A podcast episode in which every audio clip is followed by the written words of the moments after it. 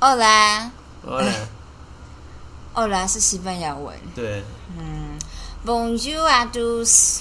我就 C'est donc lundi mélancolique，就是又到了蓝色星期一。嗯不是，我打了忧郁星期一，难怪这么难。其实我刚刚本来想打的是蓝色星期一，我们不知道有没有这个讲法。应该有吧？蓝有蓝色多瑙河啊，那你确定那是法国人的讲法？我不知道，但我知道形容词就是颜色形容词放在后面，所以可能会变 lundi blue。好的，，对，反正就是 lundi 呢，就是礼拜一，就是你知道有到的忧郁星期一。难怪我刚刚就是一直在想说那个叫什么 melancholy melancholic 课吧。阿婷说忧郁的英文就叫做 melancholy，melancholy。嗯，哦，好啦，就这样，大家黑色素叫做 mel melanin melatonin，黑色素、褪黑激素、对，黑褪黑色激素，melanin 是黑色素，哦，反正就是黑系列的东西，天哪！我居然马上就知道你讲错哎，你有没有觉得不容易？不容易。不容易，不容易。我要继续念吗？不用，我来念。我跟你说，今天发生了悲剧。今天呢，我们正式的确认了我们家的猫咪得到了跳蚤本人。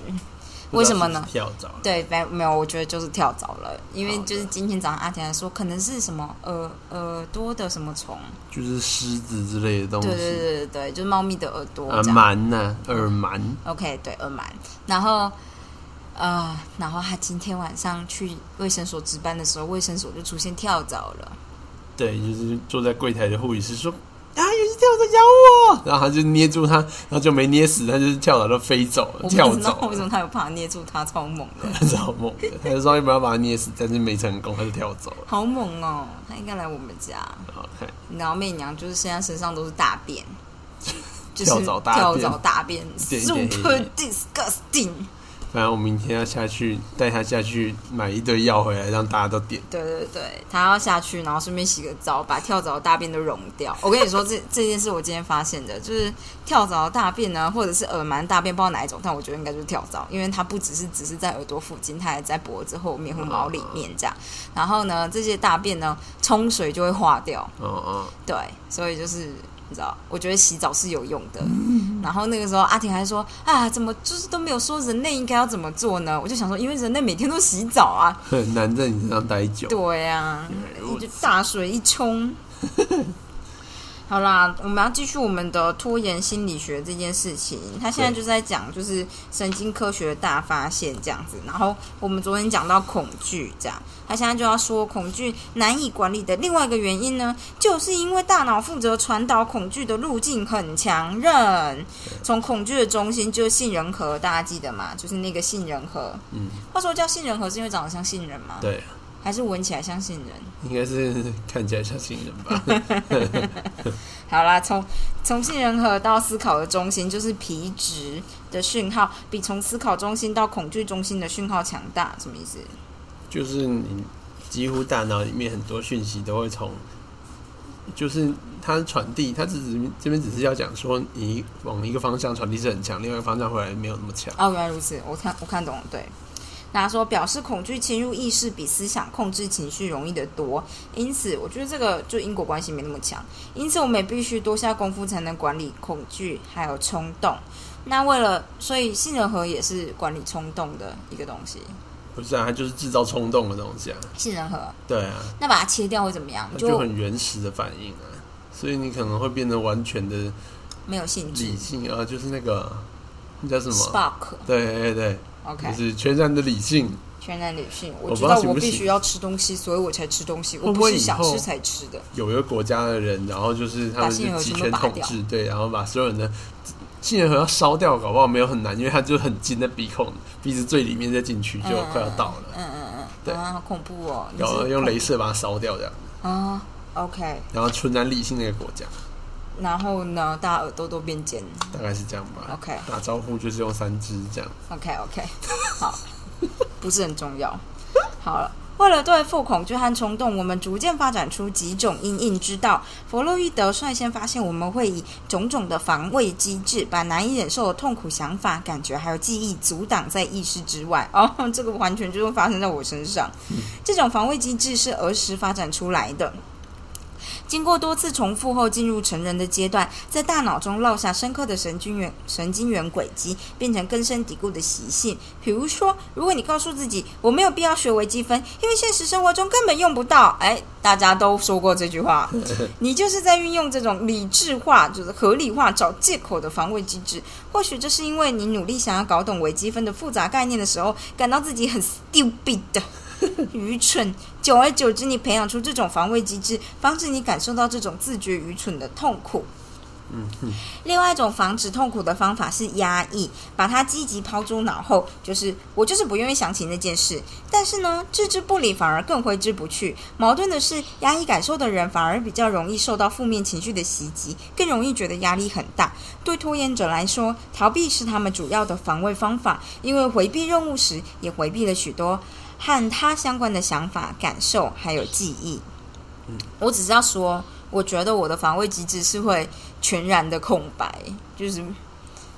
就是我真的很常这样，我就是现在想起来，我很多很愤怒、极度愤怒、极度慌张、极度惶恐的时候，我就会什么都想不到，就白的这样。然后有点像是，比如说我今天，我记得我高中的时候跟一个朋友吵架，然后他跑来找我讲话，就是有点类似，就是跟你说，我不是故意要这样子，但是你必须接受这样子的结果。就是他来的时候，我大概知道他要讲这些，然后他讲那三十分钟的话，我一个字都没有印象。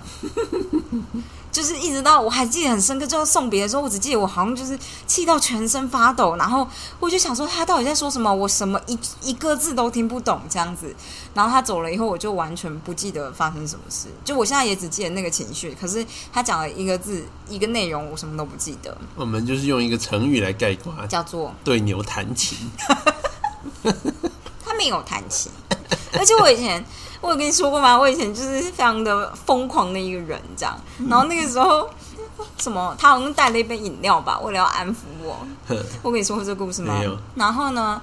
他就说，我就说他走之前，我就说我要把饮料钱给你。他说不用，那饮料请你。我说我才不要你的钱。他就直接就是转头就走这样。然后那时候是我住宿舍，然后也不是宿舍，就租屋处在五楼这样。他就往下走这样，然后我就冲进去把钱拿出来，还记得是三十五块，我就直接往楼梯丢下去，撒钱，我就直接撒钱，然后我就把门关了就走。赞啊！哇，真的是我以前真的很疯狂哎。觉得这个就是熊中面包侠的故事有点像。什么面包侠？面包侠就是在活动中心对面开了一家面包店，然后每天他都超大声广播，因为他就是大概卖的客数客户除了附近的居民，最大众应该就是熊中的学生，所以他都会对着我们的活动中心，然后说买面包送面，哎，买买蛋糕送面包，买蛋糕送面包，然后。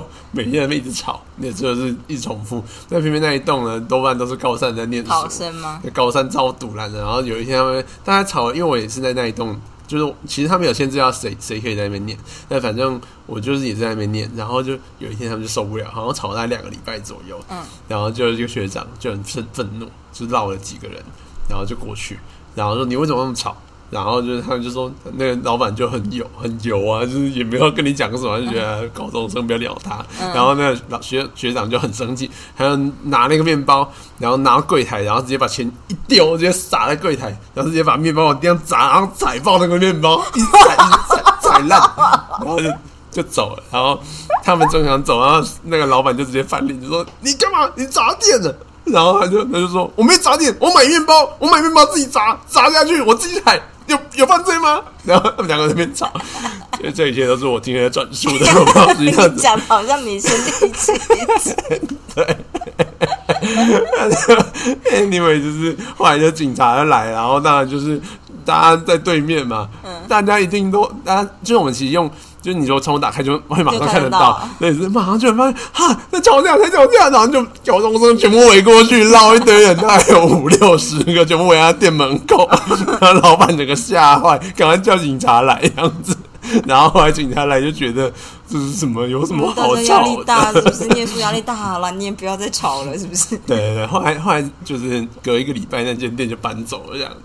它是一间店啊。嗯，它是一间面包店。啊，我以为它是餐车型的不是嘞，还有想说有那个声音，以为是餐车。之前好像就是他们会去，就是同学长他们会打电话找环保局来测一分贝数，嗯，然后但是就是他们说每次来测，他们就会在事前就先调低那个分贝，哦所以根本就你怎么抓都抓不到。哦对，他就很不爽，就体制内没办法，我们马上做体制外革命，干掉。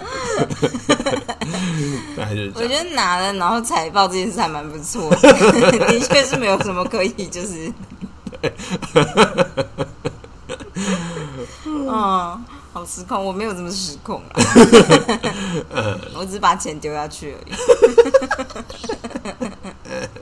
哦，你如果一样失控，你就应该把那个饮料从窗口丢下去砸我他。不行，这样下面可能会砸到别人。好的，我们新人会控制都不好。我们真我真的超差的狗屁。阿婷前几天跟病人家属吵架，昨天对，然后他也是家属讲了一句话就一片空白。对，而且我后来就是他一直直问我说他刚刚到底讲了什么，然后我就我有没有想要呛说，就是你就讲了什么，就我就想不起来那到底是什么。我们那他到底呛我什么，我就忘记。了，然后就害我后面有点难接下去呛他，我觉得有点失败。突然停止了生气的路程，停在半路，想到，哎、刚刚，哎、我觉得这这也是好事啊。这个就是。就是就是那个大前额叶的控制行为，当你要思考的时候，你的那个对你的愤怒会被压下来，因为你不可能同时两边一起在作用。我之前看过一本书，我觉得写的蛮好，就是情绪是可以控制的，你从何得知这件事情？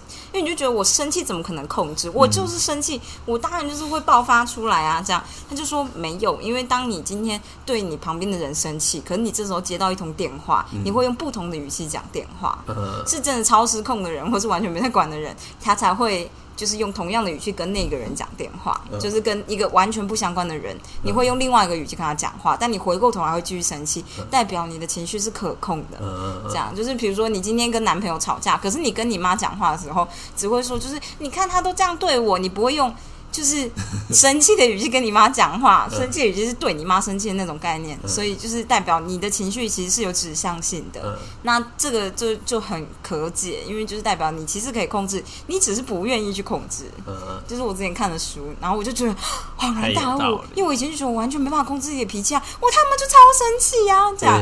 对后来就发现啊，说的很对，因为这时候如果呢，一个朋友打电话来，我在跟林静吵架，我大概还是会用有一点生气的语气跟人家讲话，就有点激动，但我不会对那个人生气，嗯嗯，所以我就觉得对好，还蛮有道理的。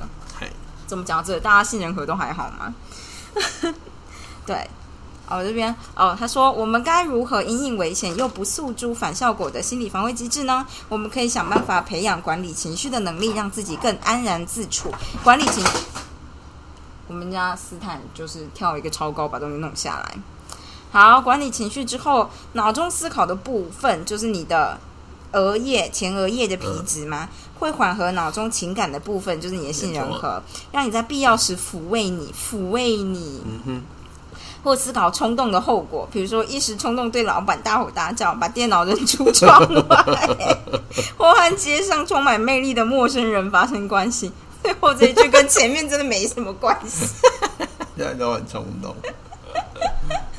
他的意思说是压抑性欲的冲动，是不是？Right, right. OK，当脑中的情感部分受到刺激，产生很多不安的情绪，让你无论如何都想躲避的时候，你需要脑中的部分，你需要脑中思考的部分鼎力协助，才能控制拖延的倾向。理论上呢，我们从婴儿时期和反应迅速的看护者互动的时候，就开始培养管理情绪的能力了。了解婴儿的看护者在发现婴儿有焦虑的现象时，不会害怕，而是去理解他，以令人放心的方式来满足小孩的需求。我跟你说，这跟对猫一样，就当猫很焦虑，你不能同时焦虑。嗯阿婷就是以前很常犯这种错，嗯，他会跟猫一起焦虑。我就觉得我他妈现在是在照顾几个小朋友啊！对如果看护者能在面对强烈的焦虑下仍理性理性的思考，婴儿也会培养出同样的能力。即使你在婴幼儿时期没有机会学习如何管理情绪，以后的人生还是可以学习管理情绪。在面对危险的时候，你可以把事情想清楚。比如说，我会多练习演讲，到时候就比较不会紧张了。或者是你想想实际的风险是什么？就是如果我真的不够完美，难道就会遭到开除吗？思考风险的一个情境，比如说新老板很可怕，因为他让我想起我爸。但是他不，他又不是我爸。嗯，反正他就是说，你各种情况下面，你都可以稍微思考一下，你就觉得，嗯，其实没有那么不需要那么那么照直觉去做事。他是不是只是呛大家都没在思考啊？对啊，提醒自己具备能力、具备的能力与挫折的复原力，给予自己努力。这种认知在评估的过程是抚慰自己的一大要件。对，认知在评估。对，接下来是 Jen。真的故事，Jane。俊呢，清楚记得有一次他面对灾难的时候，偶然发现认知在评估的技巧可以让自己平静下来。那时候他在读研究所，和一位统计学家见面，对方只问他论文里的资料是否可靠，让他非常不满。他努力好几年才好不容易收集到这些资料可供分析。统计学家的质疑让他感受到情绪低落，他马上打电话给先生寻求慰藉。但是那时先生刚好不在家，他独自站在电话亭里，大声对着话筒说话，仿佛先生就在电话的另外一端。接着他以先生那种。令人安心又明理的方式回答自己的问题。当你在焦虑下帮自己冷静思考时，久而久之，这种对话会在你内心里静静静的自动发生。啊！我知道，没有看的人不知道，这是 《啾啾》第五季。我们这些看《啾啾的奇幻大冒险》，我一定要剧透一下。那里面有一个大 boss，然后大 boss 呢，大家都觉得他好像很强，就殊不知大 boss 是个双重人格。他平常就是个弱鸡、胆小、懦弱的一个年轻人，这样。然后他为了让你刚说他的双重人格的状态，就是他会接电话。然后这个电话呢，他会自己发出电话的声音。boss 要跟他讲话的时候，他就会让他发出嘟嘟嘟嘟嘟，然后就开始找电话，然后他可能就把地上石头捡起来，或者是就是拿青蛙当电话，这样 super creepy，真他妈吓坏我。我觉得又好笑又写实，不知道怎么说，就是内在的声音。OK。而且他为了让内在声音某种程度合理化，就不合理化的做某些行为，但又很合理化的可以安抚自己，真超猛的。好的，好的。但我觉得这种对话不一定会静静的发生。像我每次有这种对话的时候，我都会不小心把回应讲出来，然后林静就会有点惊讶。对啊，想在跟谁讲话？我没有很常发生，我只是有时候在思考的时候就会。就会有另外一个声音，就说，因为你就会觉得说啊，可是怎么样怎么样，然后另外心里的理智就跟你说啊，不是啊，你就想一下怎么样怎么样，然后我最后就说 啊，也是，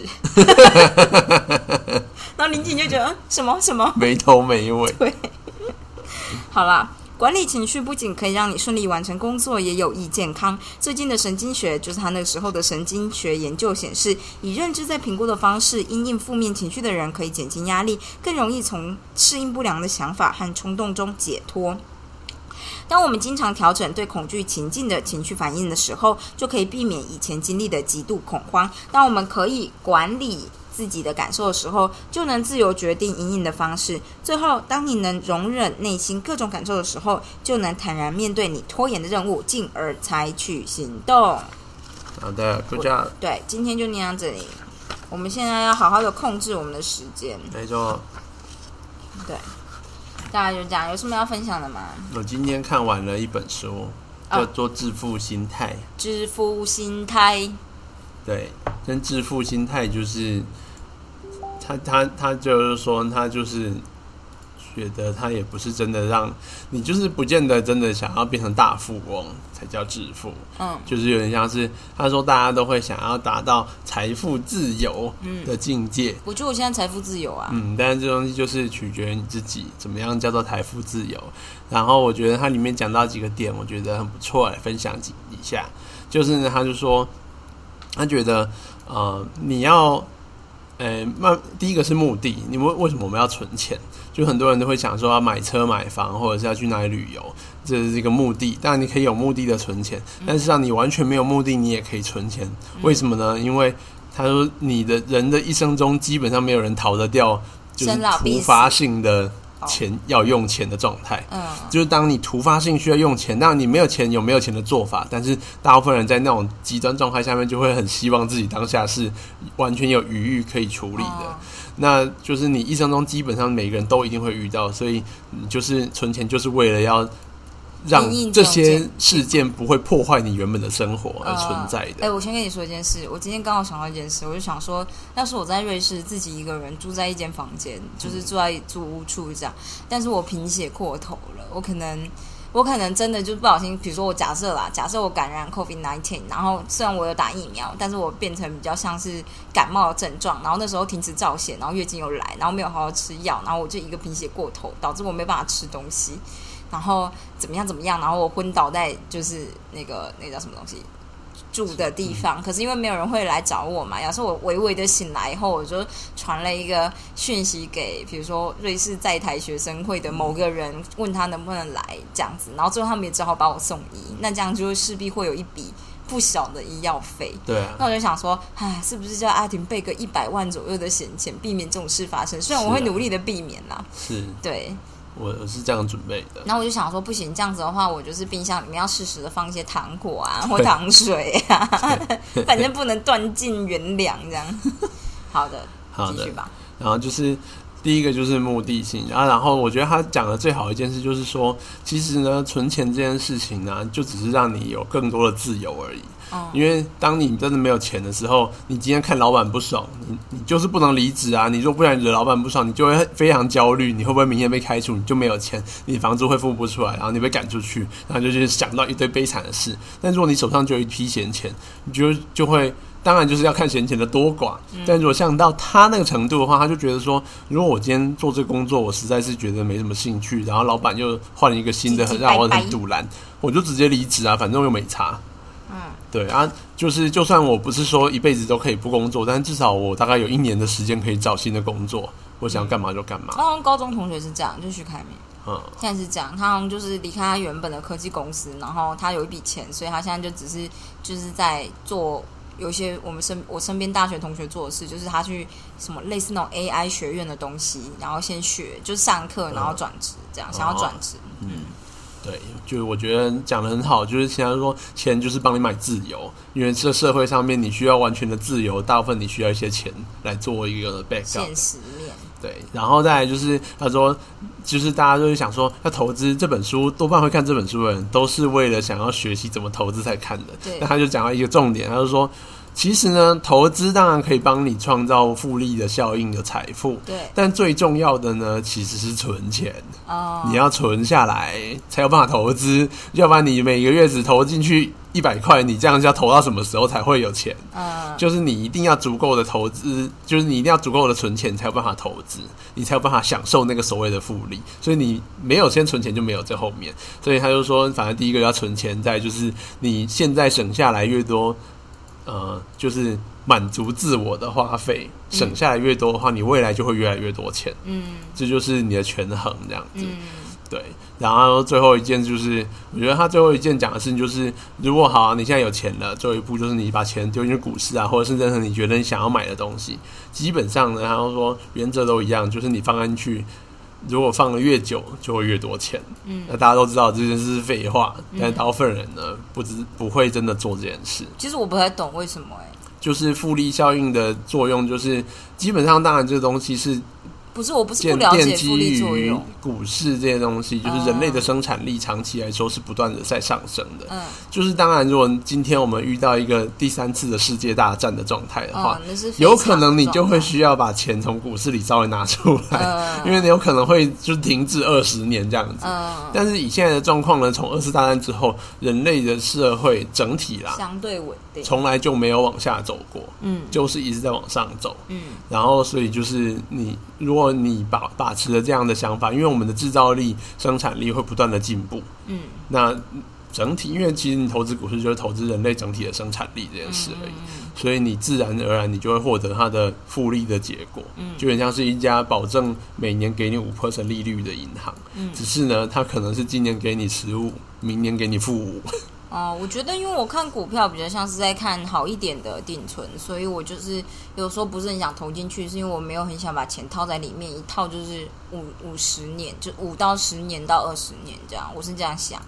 好的，没关系，反正 anyway 这个东西就是它里面写的几个重点，好的，我觉得还不错。就是如果大家对于就是如何理财的基本概念，因为他讲的东西其实都是非常心里面的东西，嗯，就像是我觉得它里面讲了几个蛮特别的，就像是什么长尾效应，就大家就觉得说我可以预测所有大部分的事情，或者是就是大部分的事情都是在预测中的，但是事实上并不是这么一回事。